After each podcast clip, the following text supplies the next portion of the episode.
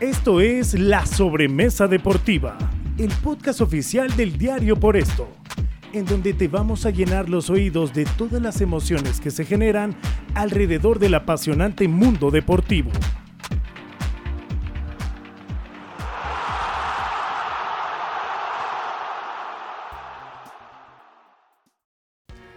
Hola, ¿qué tal? ¿Cómo están? Bienvenidos a la sobremesa deportiva del diario Por Esto, en nuestro podcast deportivo. Yo soy Alina Arnott y me acompaña Daniel Montes de Oca como siempre. Eh, estaremos esta tarde hablando de la selección mexicana, porque ya queda muy poco tiempo para el Mundial de Qatar, hay muchas dudas, eh, mucha incertidumbre, como a veces pasa con la selección de México cuando está cerca un Mundial. Pero en esta ocasión, em, pues hemos hablado de, estábamos poniendo sobre la mesa el tema de los convocados, el tema de, eh, pues, quienes, eh, hay varios sectores en la cancha que, que, están, no se ven fuertes, se ven débiles, hay jugadores de siempre, hay los que va a llamar siempre, estén activos o no, o estén en su mejor nivel o no, como muchos entrenadores tienen sus jugadores con los que se casan y, digan lo que diga la prensa o lo que haga el jugador en su equipo, van a ser convocados. Hay otros que dejan muchas dudas, hay otros que esperamos que se, algo se enderece de aquí a que arranque Qatar, Daniel. Pero, pues bueno, para ganar un partido, para trascender, se necesitan hacer goles. Hoy México está careciendo muchísimo eh, del tema de, los goles. Eh, se tenía todas las esperanzas en Raúl Jiménez. Y bueno, Raúl Jiménez no está atravesando su mejor momento futbolístico. Eh, y, difícilmente será ese gran goleador que esperamos todos, que necesita tener una selección en una Copa del Mundo. Hola Lid, mucho gusto estar acá contigo de nuevo. Sí, Aline, a final de cuentas es esta crisis del gol es como una, una pequeña crisis dentro de la gran crisis que hoy se llama selección nacional, ¿no? Uno de los grandes problemas que tiene que resolver Gerardo Martino en, pues en prácticamente cuatro meses y cachito, ¿no, Aline? Sí, de cara al, al, Mundial y realmente parece, parece complicado, ¿no? Que en este tiempo tan breve, en este espacio tan corto que queda, puede solucionarse un problema añejo, además no solo de este, no solo de este, de esta, de esta selección y de esta de esta era de Gerardo Martino, sino un problema de muchos años, que ¿no? acompaña a México, ¿no? Claro, la sí, la, la, la, falta de gol históricamente, ¿no? O sea, no realmente no tenemos... Eh, es un reflejo mucho de lo que sucede en la liga, en la liga nacional, ¿no? O sea, los grandes goleadores de los clubes importantes son, eh, son de, de acá, son extranjeros, ¿no? Entonces, no descubrimos nada, nada nuevo en ese sentido, pero, pero sí que es muy alarmante que que lo, digamos los goleadores o los referentes de esta selección en ataque, los centros delanteros, pasen por un problema, pasen por un momento tristísimo, pasen por una baja de nivel alarmante desde hace mucho y que no estén metiendo goles. Eso por un lado, Aline, y por el otro. Además, esta selección no es que te genere muchísimas llegadas como para que estos delanteros puedan hacer. Sí, digas, algo tienen, claro. Tienen seis y meten tres, ¿no? Sí. O, sea, tiene, o sea, en realidad. El delantero depende, ¿no? De los demás. Sí, y además aquí sabes que va, o sea, acá el que juega de, delantero, que Martino solo suele, suele jugar con un centro delantero, va, a lo mejor va a tener, si bien le va en un partido, dos opciones de gol. ¿no? Y de ahí a y, y de ahí tiene que y de ahí pues si, si sale en un buen en un buen día pues tendría que meter el 50% que meta una de las de las dos no pero entonces eso es lo que vamos a estar hablando Aline. Eh, es, es eh, sintomático lo que ocurre con, con los futbolistas que, que, que, van a que apunta que van a ir como centros delanteros. Si quieres lo podemos repasar o sea, te acuerdas que ya permitieron que van a ser 26 este en la lista convocados de uh -huh. convocados entonces digamos que en un en una lógica que podríamos advertir, va a llevar a tres centros delanteros. Que ¿no? asegurados, decíamos, ¿no? Jiménez. Sí, que, que, Qué mala suerte para México, ¿no? Que Jiménez en un buen momento hubiera sido otra historia, ¿no? Desafortunadamente sí. tuvo, tuvo ese accidente y, y, bueno, pues es, ya es ganancia que esté hoy en las canchas, ¿no? Es un milagro quizá, pero desafortunadamente para, para México... Eh, no es el que era, ¿no? Raúl no, claro, Jiménez. imagínate, imagínate a Raúl Jiménez, el, al Raúl Jiménez, de, Raúl a, el, el, que sonaba que lo quería media Europa, ¿no? Sí. O sea, que a lo mejor era también un poco no, exagerado, o sea, pero pero lo querían, tal vez si era cierto de algún interés de algunos equipos más importantes que el Wolverhampton, ¿no? Que, Sí. que lo buscaban porque realmente hizo un par de muy buenas No, temporadas. en- tuvo buenas temporadas en- para, para el equipo también que estaba entendiendo, ¿no? Un equipo de media tabla, Sí, sí, sí, que se metió, que se metió a. Europa League. y Pero que- estaba dejando buenas sensaciones, Sí. ¿eh? Y, e incluso la prensa inglesa le caía bien, lo volteaba a ver, le eh, hablaban de él, ¿no? Como con todo y que en el equipo en el que estaba, que está. Eh, digo, tampoco es que es el peor, pero bueno, tampoco es uno de los seis grandes, ¿no? Eh, pero desafortunadamente no vamos a tener a Raúl Jiménez que quisiéramos No, tener. Eh, Él va a intentar y todo, pero es un hecho que no.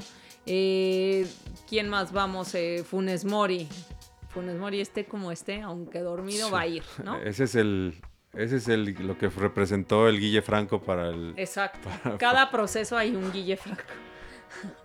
que a quién era el que no llevaban al Tato, ¿no? Que, que todos se revelaban y se, en protagonistas se remangaban. Bueno, eh, sí, sí, o sea... a él no lo llevó. Javier Aguirre no llevó al Tato Noriega en su mejor momento al Mundial de 2002. ¿Te del- acuerdas? Sí. Sí, Y porque cuando lo llevó- del Guille fue en el del 2006. En el... Sí. No, 2010. diez. Sí. ¿Y quién fue del quién fue el Guille Franco del 2006? El, pues el, el- el de la Volpe, pues fue Ciña porque no llevó a... No llevó a Sí, Cuauhtémoc cierto, Blanco, sí, ¿te acuerdas? claro, su consentido era así. Digo que Ciña es un jugador de, de- de muchísima calidad, Sí, pero no, en selección, lo nun- juega, en selección pero nunca... hizo la diferencia. Más bien, yo creo que el Guille Franco de la Volpe fue su yerno, Este, Davino. eh, no el, el Chiquis García, Ah, perdón, claro. ¿te acuerdas? Sí. Por- y ahí lo subió en lugar del Jimmy Lozano, precisamente. O sea, el Jimmy Lo Lozano fue, hizo lo todo, bajaron, hizo todo el proceso. hizo todo el proceso, incluso hasta marcó golazos. No sé si te acuerdas que el Jimmy Lozano cobraba tiros, los tiros libres en Sí. aquella selección. Y a la última hora me lo dejaron fuera porque era la misma posición. O sea, jugaban por izquierda, ¿no? ya sea de lo que hoy llaman muy elegantemente los conocedores de táctica de este país, el, el lateral volante. Sí. Este, por ahí jugaba el Chiquis y por ahí jugaba el Jimmy. El Jimmy, sí, es Y cuando hubo que decidir, pues digamos que el bigotón La La, Volpe se, inclinó por su yerno. ¿Y Funes sí. Mori qué? Pues a mí Funes Mori, eh, Alini, lo lo hemos dicho en otras ocasiones, a mí me parece que Funes Mori no es un futbolista que tenga los argumentos para estar en selección nacional. O sea, es un capricho del técnico Gerardo Martino. Cierto que no hay una baraja extensa para que pueda echar mano, pero sí hay un par o tres mexicanos antes que ¿Cómo Funes quién Mori. dirías tú? O sea, yo, uno de los que está de candidato, por ejemplo, de, de Santiago Jiménez, el, el Chaquito, a mí me parece que tendrá que Bien. estar por arriba de, de- de Funes Mori, que ahora Chaquito va a estar peleando por, el- por esa tercera, por ser esa tercera, pues ese, ser ese tercer de centro delantero que va, ¿no? Que se cuela de último, de última hora la, a la lista final.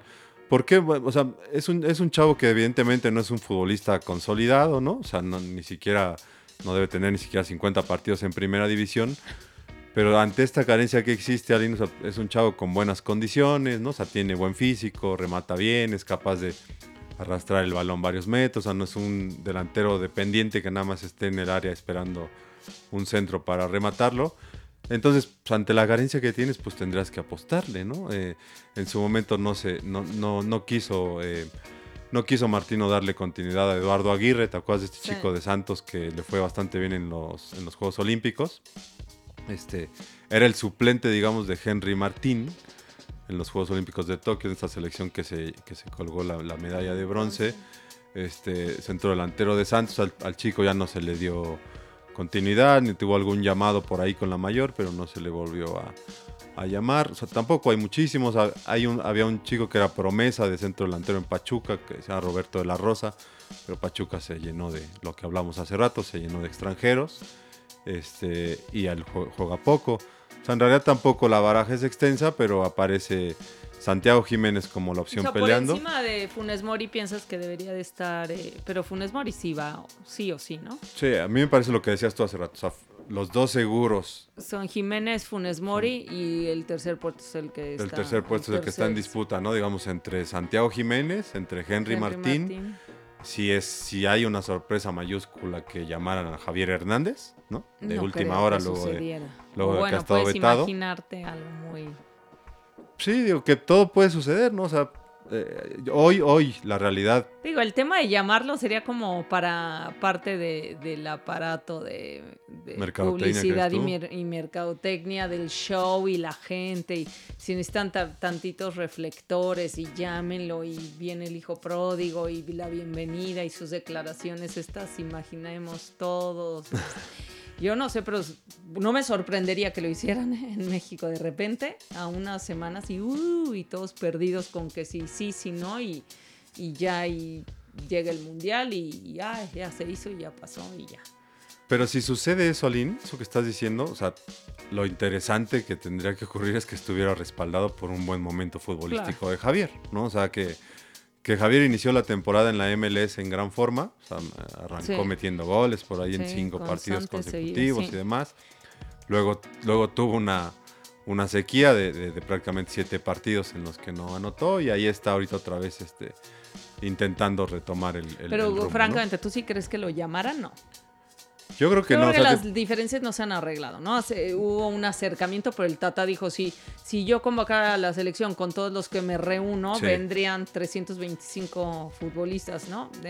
Eh, que él entiende lo que eh, y, significa el tema Chicharito Hernández para la selección y para la afición, porque era su consentido y su niño querido.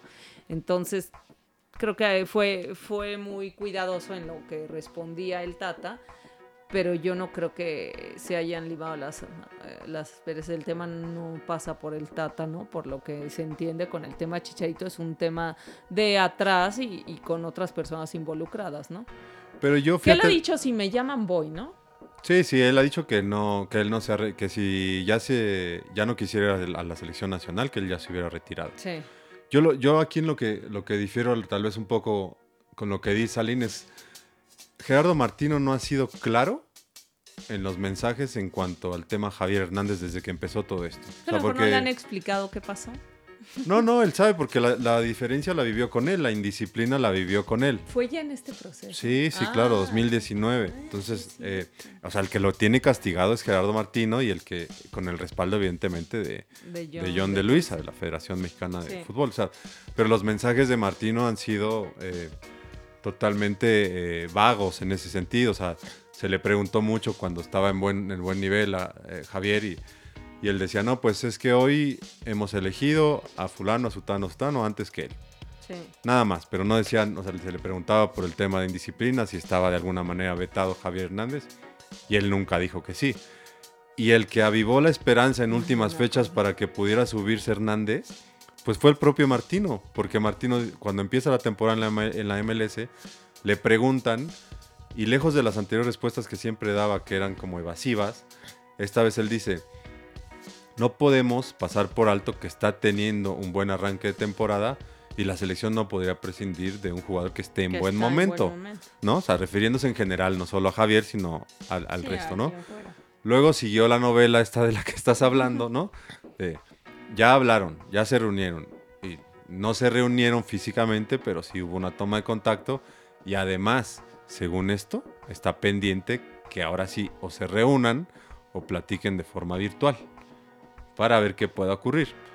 Realmente eh, hay dos partidos más, tres partidos más antes de la Copa del Mundo, que pueden ser cuatro si se concreta un amistoso que está por ahí para septiembre. Y no hay más, Aline. O sea, no habrá más oportunidad para que lo pueda llamar, a menos de que de una manera así realmente sorpresiva lo meta a la lista final sin haberlo convocado en no. Prácticamente cuatro años, ¿no? Podría ser nada más como... Pero, o sea, sería algo realmente incongruente, ¿no? O sea, nunca lo llamaste y lo vas a subir al, barco mundialista de última hora.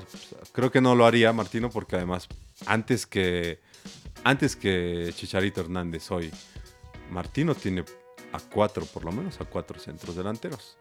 Y aquí viene otra cosa interesante de la que, de la que podemos hablar, Aline si Julio Furch, el centro delantero del Atlas, el bicampeón con los oros del Atlas, futbolista argentino de nacimiento que está desde hace un rato tramitando su naturalización. ¿Qué, qué tardada?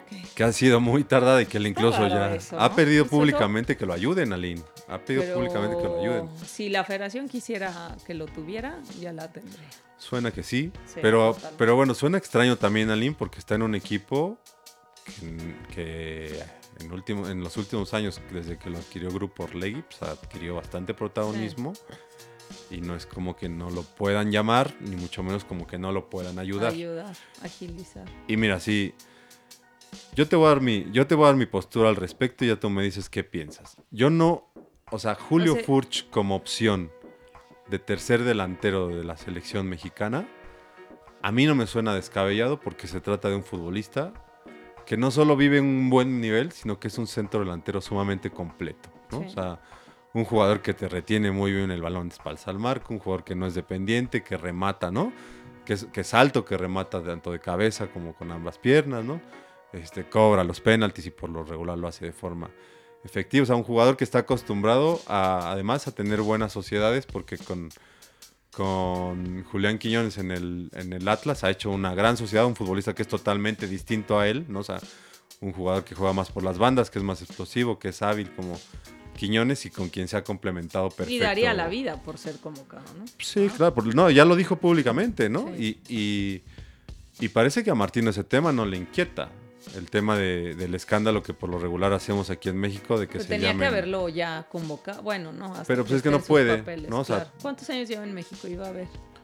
Furch, pues, Furch, ¿te acuerdas? Es de Veracruz, desde Veracruz, temporadas en Veracruz, en los ya desaparecidos Tiburones Sí. Rojos, luego Santos y desde luego que en Atlas es donde vive su mejor momento, pese a que en, 32 años. pese a que en, en- en Santos le fue bien. Sí, pero ahí está. Sería por, tu, tu- por ahí, por ahí está el promedio. Digo, quita, quita a Santiago Jiménez, que tiene 21 años. Sí. Y o los, sea, ¿lo llevarías a Furch antes que a Jiménez? yo creo que entre ellos dos estaría la pelea.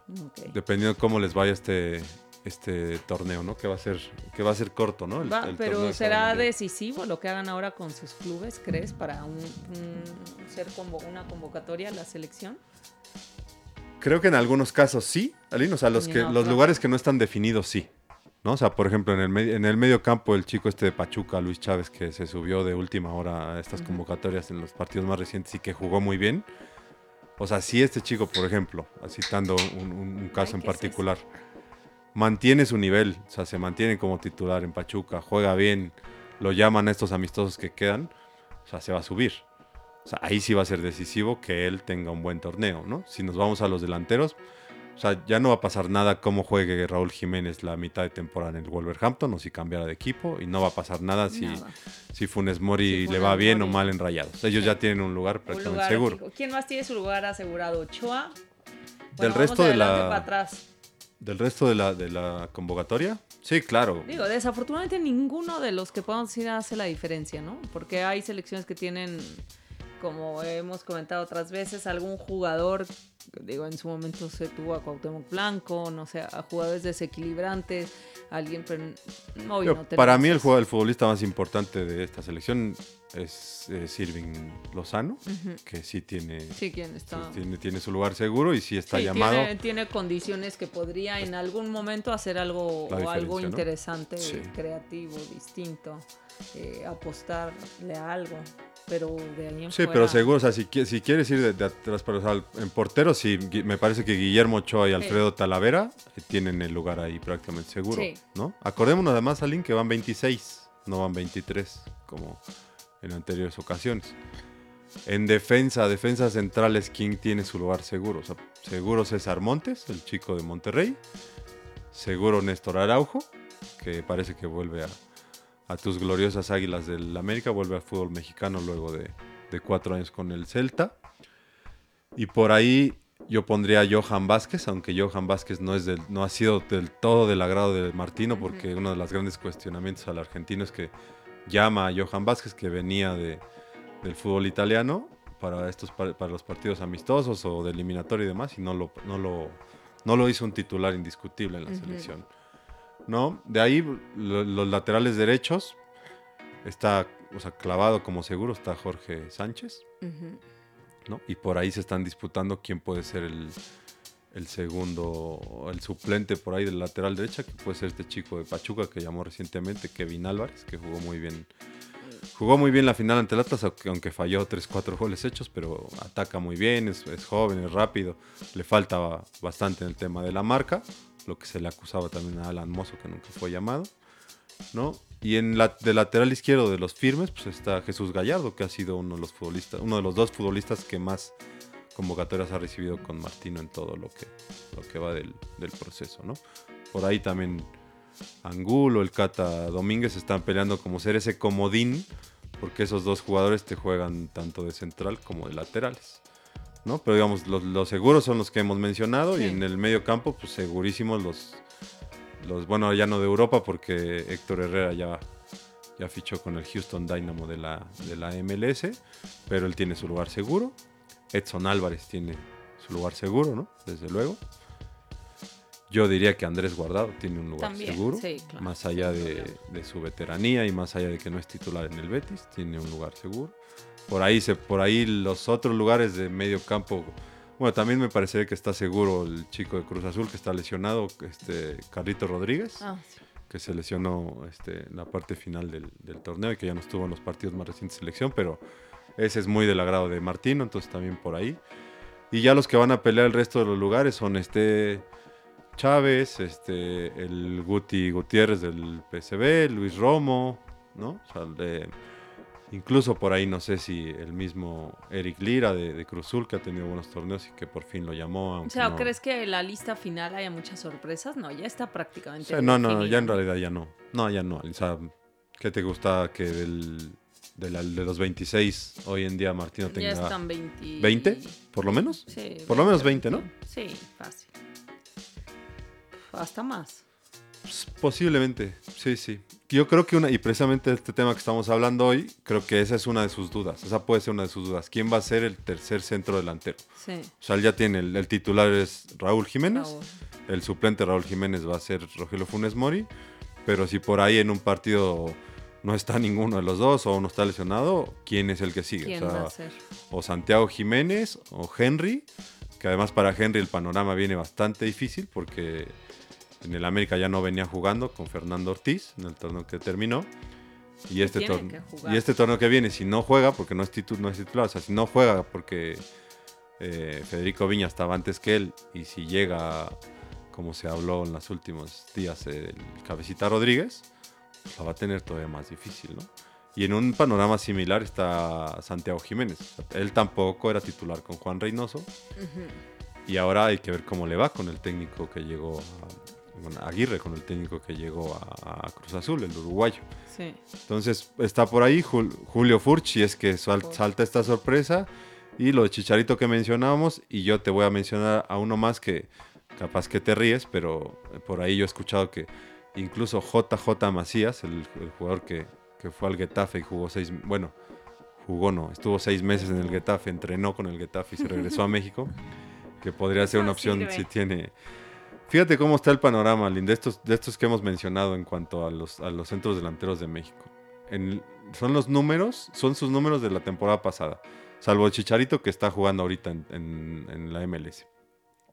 Raúl Jiménez anotó seis goles en todo el año con el No, Wolverhampton. no, es el que- Raúl que volvió. Sí, no.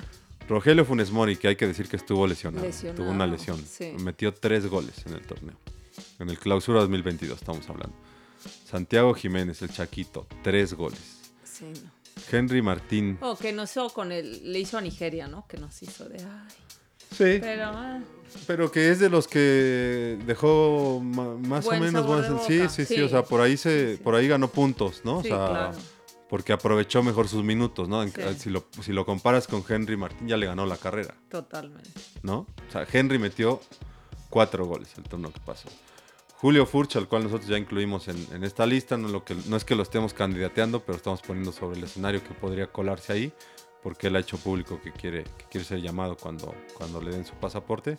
Hizo siete goles, bicampeón con el Atlas, funda, jugador fundamental para que el Atlas sea bicampeón. Y Javier, que hasta el momento en el que nosotros estamos este, grabando este podcast, lleva seis goles en la, en la temporada de la, de la MLS, ¿no? JJ Macías hizo cuatro goles con Chivas el torneo pasado que regresó Ah, ya. bastante. de- por donde lo veas, bastante triste. Ningún, ningún jugador ni siquiera cercano a los 10 No. goles. Alguien que 10 goles no es una cifra tampoco para espantar a nadie. No. Pero y la este es- eliminatoria tampoco, estaba viendo los números, tampoco es que, que hicieron 17 goles, ¿no? En 14 partidos, que es promedio promedio. uno, punto uno, uno Sí, por poquito más de un partido. gol por partido. Que tienes que hablar de... Y además, ¿Qué el rival, exactamente. es lo- o sea, la eliminatoria no es parámetro, para nada. Entonces, eso es preocupante. no es parámetro en un mundial. ¿no? No, O sea, nada. No, Digo, es bueno, parámetro aquí en nuestra realidad de la CONCACAF cada sí, cuatro años. Pero ir al mundial no es. O sea, haberle hecho un gol promedio a, a las a islas Panamá, caribeñas. a Jamaica, a El Salvador, donde a que irte Costa a Rica. parar a, a jugar un mundial con Polonia, ¿no? Con, Hasta con Arabia Saudita, que es el rival que en el atorar, papel, que en el papel parece como el más, este, como el más débil, ¿no? sí. Pues no hay para dónde. Está triste, Anímense o sea, mucho, ¿no? la verdad, Aline, y, y no es que seamos pesimistas o no tratamos de, de, ¿no? ser pesimistas y decir la selección es un desastre y más, pero mm, y no siempre las estadísticas son, ¿no? O sea, reflejan al 100% y demás lo que ocurre en la cancha, pero la realidad es que aquí tanto estadísticas como en funcionamiento, como cancha, situación de selección, es realmente bastante pobre, ¿no? De- y no, no de ahora, o sea, es un año y medio de un proceso de Martino, de, de la, pa- de la segunda parte del proceso de Martino es un año y medio terrible, que él mismo reconoció que el, que el 2021 ha sido su peor año al frente de, de la selección en este proceso que lleva de cuatro.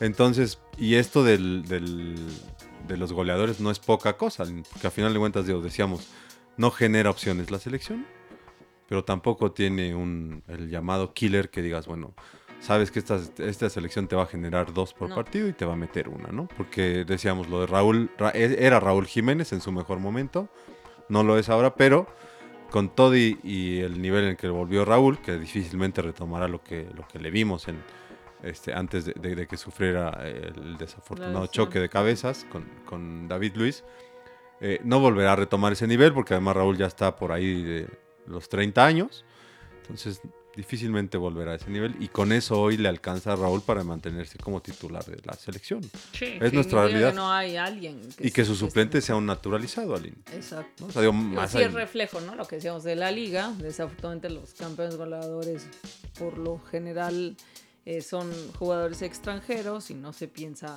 modificar nada. Es el corto plazo de siempre de, de los clubes, del, del sistema, de, de competencia. No hay mucho que... No vamos a decir nada que no, no se sepa. Pero pues aquí se está viendo por... e- No, o sea, Martino va a hacer lo que puede hacer con lo que hay, ¿no? De ahí, de ahí no va sí, con lo que eh, tiene. Es el, las opciones, ¿no? La baraja que él tiene disponible es eso. Y con eso tratará de armar algo. Ahora, en los futbolistas que pues tienen un par de meses, para los que ya tienen asegurada su convocatoria para mejorar su nivel o ya durante el mundial, este, ¿no? Decir, es un mundial, vamos a morirnos en la raya, ¿no? Que es lo que por lo menos quisiéramos ver. Sí, sí, apelar a que, a que la selección en la Copa del Mundo, Aline, pueda un poco sacudirse todo este proceso ¿no? tormentoso que ha vivido, las críticas, la- Claro. la- las- los gritos que se, que se pide la salida de Martino, ¿no? esta hegemonía de Estados Unidos, de tres partidos, Sí. ¿no? dos finales perdidas y un tercero con eliminatoria y que rondó un cuarto en, en nada menos que en el Estadio Azteca, o sea, sacudirse todo este ambiente y que realmente en la Copa del Mundo compita. O sea, si la selección compite y llega, digamos, cada, llega cada futbolista y exprime todo lo que Sí. tiene cada futbolista en cuanto a su Aunque capacidad, pierda, pero competir, ¿no? por lo menos dices, bueno, esta selección no deja un grato sabor de boca y claro. demás. Pero hoy en día aparece, el el panorama parece bastante oscuro Claro.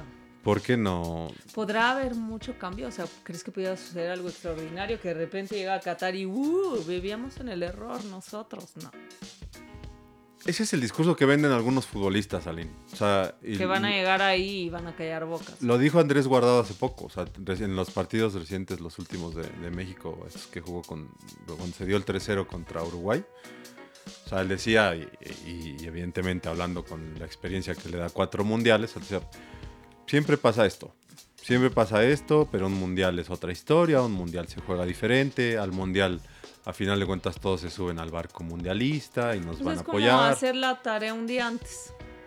¿no? Pues Cuando sí, te pero- la dejaban eh, para todo el semestre la acabas en una noche Con la esperanza de que te salga bien, aunque la hagas al aventón. El panzazo, ¿no? ¿no? El aventón, el panzazo. el- Cuando lo ideal, Aline, y no es que lo digamos nosotros o no, tampoco estamos descubriendo el hilo negro, es que, o sea, lo ideal es que te refuerce un proceso bien llevado, Claro. ¿no?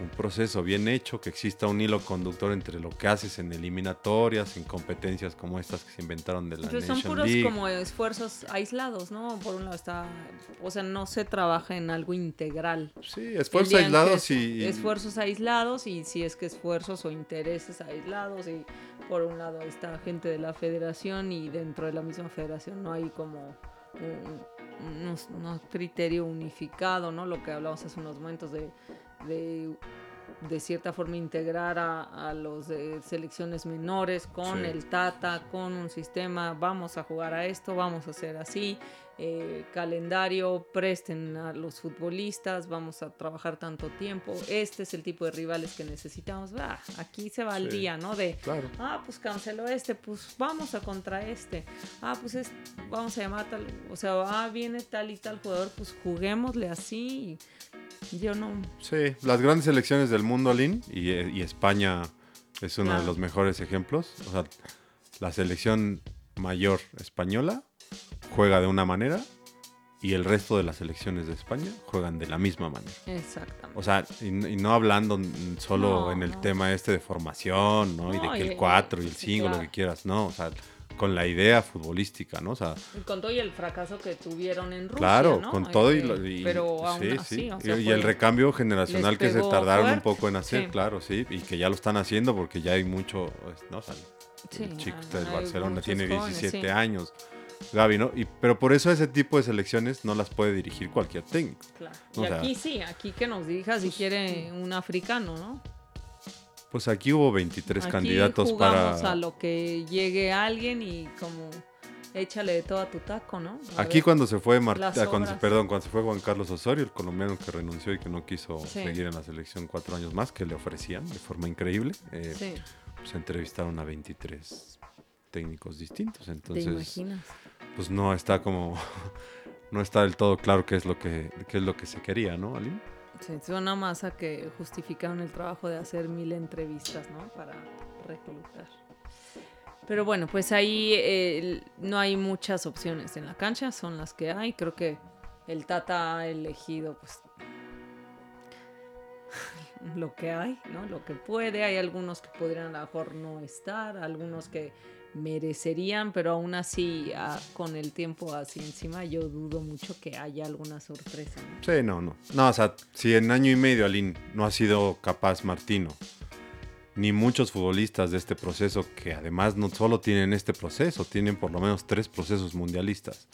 O sea, no han sido capaces de estar en su mejor nivel, en su mejor momento, de que vengan a la selección y digas, estos vienen de Europa y vienen a la selección y se nota Claro. la diferencia que... Y lo permeas con los jóvenes y haces una especie de, de híbrido ahí, ¿no? Entre, entre los chavos contra estos señores que llevan 200 años. Pero no, no, tampoco se logró eso. Yo creo que quitamos, o sea, quitando a Edson Álvarez, que además en selección también de pronto tiene altibajos, pero que es un futbolista de los que están en Europa que más continuidad tiene y que juega en un buen equipo como el Ajax, ¿no? O sea, más allá de que no sea un equipo primer escalón euro- europeo, pero que juega Champions, ¿no? Que es campeón tanto en su liga y también este, por lo regular en la Copa. O sea, quitando a Edson Álvarez, no hay otro futbolista mexicano que digas viene y, y se nota su presencia, No, se nota su hace liderazgo. Diferencia, no. Porque Irving, Irving Lozano lo han perseguido las lesiones. Cada que viene a selección nacional, este, le dan un golpe, lo azotan, se cae, Sí. se luxa, etcétera, etcétera. Le tiran casi casi los dientes, ¿no? O sea, Jesús Corona vivió. Jesús Corona vivió un momento bastante triste en el, en el Porto, que ya no jugaba, hasta que finalmente lo rescató Julen Lopetegui en el Sevilla y empezó a jugar. Todavía sin alcanzar ese, ese nivel que se le conoció en el, en- precisamente en el Porto, que lo llevó a ser el mejor jugador de no solo de, de- de su equipo, sino de la liga.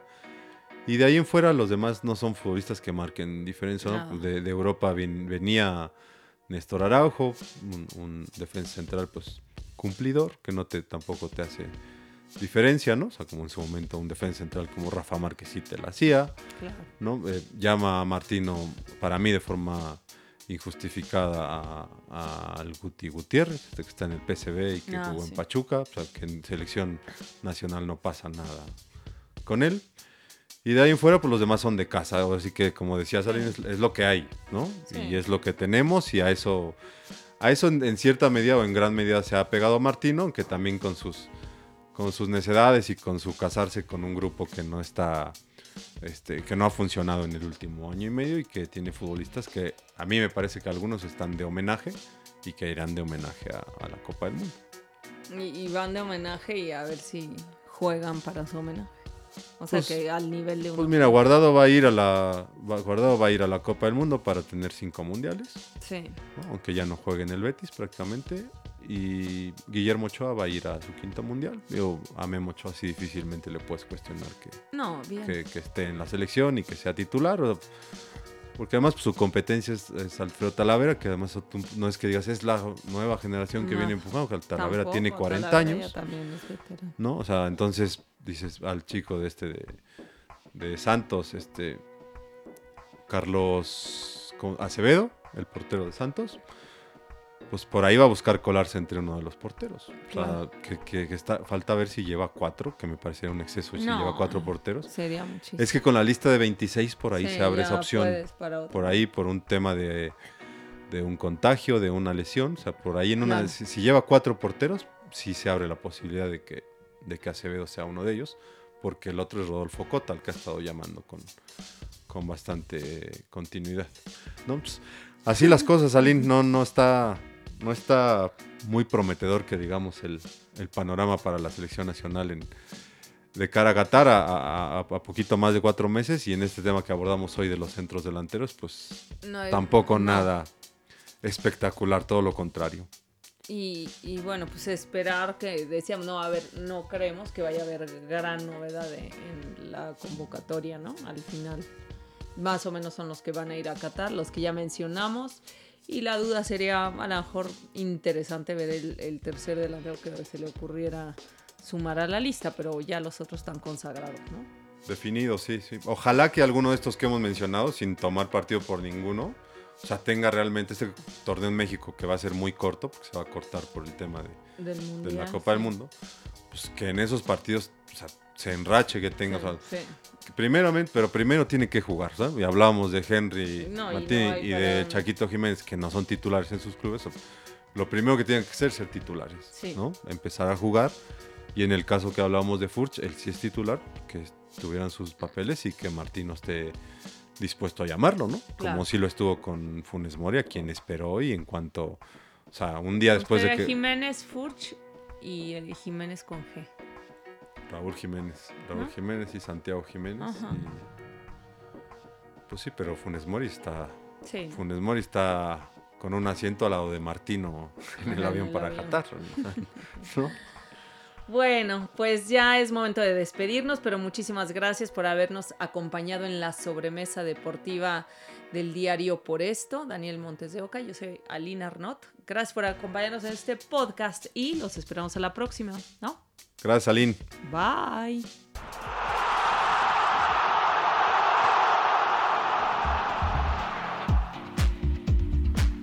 La sobremesa deportiva del día llegó a su final. Gracias por escucharnos en el podcast oficial del Diario Por Esto. Nos encontramos en la próxima sobremesa.